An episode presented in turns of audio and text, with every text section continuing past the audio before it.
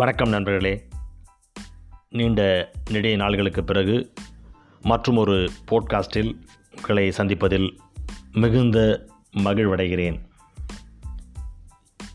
தமிழர்கள் அனைவருக்கும் தமிழ் புத்தாண்டு வாழ்த்துகள்.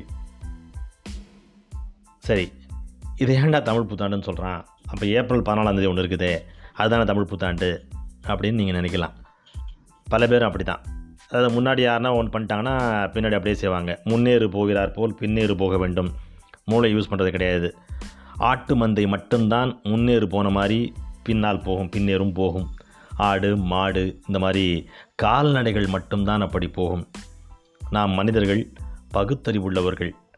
நாம் அதை பண்ணலாமா, யார் என்ன பண்ணாலும் அதில் நியாயம் இருக்கான்னு யோசித்து பார்த்து கரெக்டாக இருந்தால் பண்ணணுமே தவிர சும்மா எங்கள் அப்பா பண்ணார் எங்கள் தாத்தா பண்ணால் அதே நான் பண்ணுவேன்னு சொன்னால் முட்டாள்தனம். ஏன்னா உன் தாத்தா வந்து சத்தின்ற பேரில் புருஷன் செத்து போய்ட்டா பொண்டாட்டி தூக்கி நெருப்புள்ளே போட்டான், அதை நீ போடுவியா?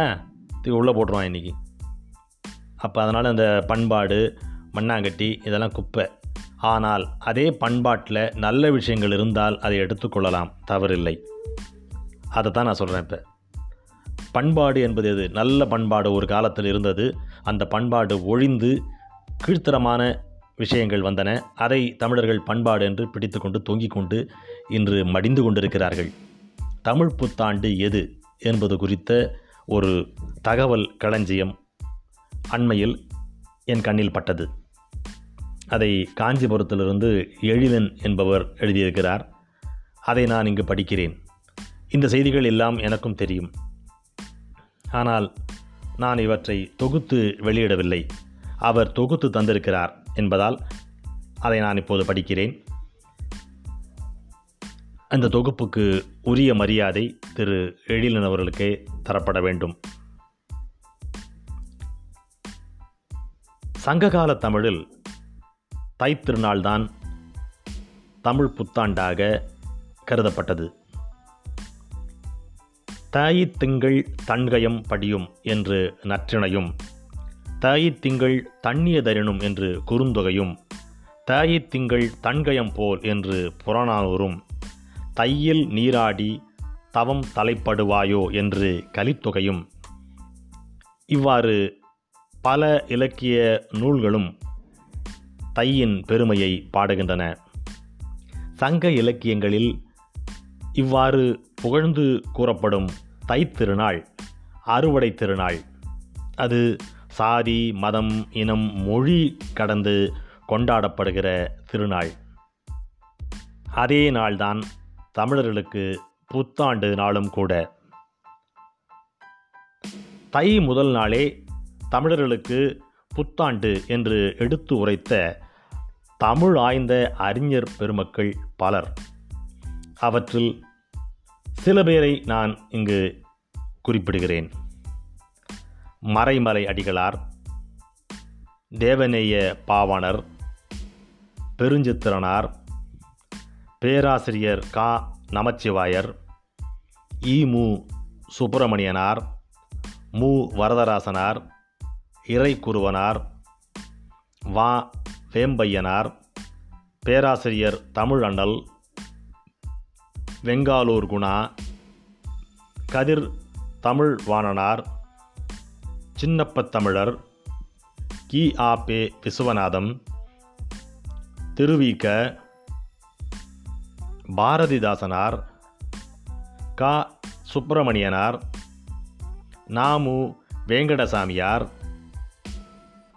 சோமசுந்தர பாரதியார் மற்றும் ஆயிரத்து தொள்ளாயிரத்து எழுபத்தி ஓராம் ஆண்டு தமிழக அரசால் நியமிக்கப்பட்ட புலவர் குழுவினர்.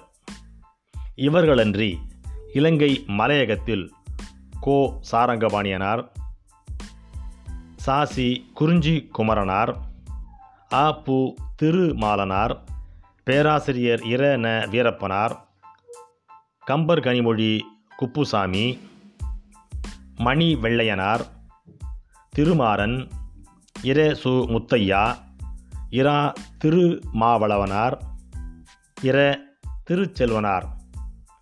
இவர்களன்றி ஐநூறுக்கும் அதிகமான தமிழறிஞர்களும் கூடி விவாதித்து ஆரிய திணிப்பான சித்திரை வருடப் பிறப்பினை விடுத்து தை முதல் நாளே தமிழாண்டின் துவக்கம் என்று முடிவு செய்து அறிவித்தார்கள். தமிழர்கள் காலத்தை வகுத்த விதம் மிகவும் ஆச்சரியமானது. தமிழர்கள் இயற்கையை ஆதாரமாக கொண்டு காலத்தை பிரித்தார்கள். ஒரு நாளை கூட ஆறு சிறு பொழுதுகளாக பிரித்து வைத்திருந்தார்கள். வைகறை, காலை, நண்பகல், ஏற்பாடு, மாலை, யாமம் என்று அவற்றை அழைத்தார்கள். அது மட்டுமல்ல, அந்த ஆறு சிறு பொழுதுகளின் தொகுப்பையும் அறுபது நாழிகைகளாக பகுத்து கணக்கிட்டார்கள். அதாவது ஒரு நாளில் ஆறு சிறு பொழுதுகள் உள்ளன. அந்த ஆறு சிறு பொழுதுகள் கழிவதற்கு அறுபது நாழிகைகள் எடுக்கின்றன. இதைத்தான் பண்டை தமிழர்கள் கணக்கிட்டார்கள். ஒரு நாழிகை என்பது தற்போதைய இருபத்தி நான்கு நிமிடங்களை கொண்டதாகும். அதாவது பண்டைக்கால தமிழர்களது ஒரு நாட்பொழுதின் அறுபது நாழிகைகள் என்பதை தற்போதைய கணக்கீடான ஆயிரத்து நானூற்று நாற்பது நிமிடங்களோடு, அதாவது இருபத்தி நான்கு மணி நேரத்தோடு அச்சாக பொருத்தி பார்க்கலாம். தமிழர்கள் ஒரு நாட்பொழுதை தற்போத தற்போதைய நவீன காலத்தையும் விட அதிகமான கருவிகளின்றி அன்றே மிக நுட்பமாக கணித்து வைத்திருந்தார்கள் என்பது இதுநாள் வரை மறைத்து வைக்கப்பட்ட உண்மையாகும், அல்லது நாம் மறந்துவிட்ட உண்மையாகும். பின்னாளில் வந்த ஆரியர்கள் ஓர் ஆண்டை நான்கு பருவங்களாக மட்டும்தான் வகுத்தார்கள்.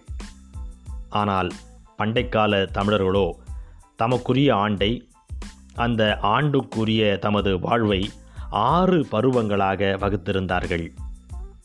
இளவேனில் தை மாசி, முதுவேனில் பங்குனி சித்திரை, கார் வைகாசி ஆனி, கூதிர் ஆடி ஆவணி, முன்பனி புரட்டாசி ஐப்பசி, பின்பனி கார்த்திகை மார்கழி. இவ்வாறு மேற்கண்ட மாதக்கணக்கில் இளவேனில் என்பது சித்திரை வைகாசி மாதங்களுக்கு உரிய காலம் என சிலர் வாதிடுகிறார்கள். ஆனால் அது முற்றிலும் தவறு என்பதை நமது அனுபவத்திலேயே நாம் அறிந்திட முடியும். சித்திரை மாதத்தில் வெயில் தன் அதிகபட்ச உக்கிரத்தை அடைவதால் அதை முதுவேனில் என்றும், தை மாதத்தில் தொடங்கும் வெயிலை இளவேனில் எனவும் பண்டை தமிழர்கள் அழகாகவும் அறிவுபூர்வமாகவும் பகுத்திருந்தார்கள். காலத்தை அறுபது நாழிகைகளாகவும் ஆறு சிறு பொழுதுகளாகவும் ஆறு பருவங்களாகவும் பகுத்த பண்டை தமிழன் தன்னுடைய புத்தாண்டு வாழ்வை இளவேனிற் காலத்தில்தான், அதாவது தை மாதத்தில்தான் தொடங்கினான். இங்கே ஒரு மிக முக்கியமான செய்தியை நாம் கருத்தில் கொண்டாக வேண்டும். பண்பாட்டு பெருமை கொண்ட மற்ற பல இனத்தவர்களும் கூட தங்களது புத்தாண்டை இளவேனிற் காலத்தில்தான் துவக்குகிறார்கள். சீனர்கள், ஜப்பானியர்கள், கொரியர்கள், மஞ்சூரியர்கள், மேலும் பல இன மக்களும் தொன்மையான பண்பாட்டு வாழ்வினை கொண்ட பெருமை வாய்ந்த மக்கள் தங்களுடைய இளவேனிற் காலத்தையே தமது புத்தாண்டாக கொண்டாடி வருகிறார்கள். தமிழர்களான நாம் மட்டும்தான் ஆரிய பழக்கத்துக்கு மாறிவிட்டோம். இடையில் வந்த இடைச்செருகளால் வந்த வினை இது. நம் இளவேனில் காலம் தை மாதம்தான். அதனால்தான் தை முதல் நாளை தமிழ் புத்தாண்டு என்கிறோம். தமிழர்க்கு தமிழின் பெருமையை அழிக்க விரும்பும் சக்திகளின் சூழ்ச்சிக்கு பலியாகாமல் தமிழின் தமிழரின் பெருமையை பாதுகாக்கும் பொருட்டு தமிழர் யாவரும் தை முதல் நாளையே தமிழ் புத்தாண்டாக கொண்டாடி மகிழ்வோம். இது குறித்து பாவேந்தர் பாரதிதாசன் அவர்கள் நமக்கு தரும் அறிவுரையை கேளுங்கள். நித்திரையில் இருக்கும் தமிழா, சித்திரை அல்ல உனக்கு புத்தாண்டு. அண்டி பிழைக்க வந்த ஆரிய கூட்டம் கற்பித்ததே அறிவுக்கு ஒவ்வா அறுபது ஆண்டுகள். தரணி ஆண்ட தமிழனுக்கு தை முதல் நாளே தமிழ் புத்தாண்டு. எனவே தை திருநாளாம் தமிழர் நன்னாளை புத்துணர்ச்சியுடன் கொண்டாடும் தமிழர்களே, ஆன்றோர் ஆய்ந்து அறிவித்த தமிழ் புத்தாண்டு மற்றும் தமிழர் திருநாளை கொண்டாடி மகிழுங்கள். வாழ்க தமிழ், வளர்க தமிழகம். வீழ்வது நாமாக இருப்பினும் வாழ்வது தமிழாக இருக்கட்டும். இருந்தமிழே உன்னால் இருந்தேன், வானோர்தம் விருந்து அமிழ்தம் என்றாலும் விரும்பேன் வேண்டேன். சாகையிலும் தமிழ் படித்துச் சாக வேண்டும், எம் சாம்பலிலும் தமிழ் மனத்து வேக வேண்டும். தமிழாய் வாழ்வோம், தமிழால் வாழ்வோம். வணக்கம், நன்றி.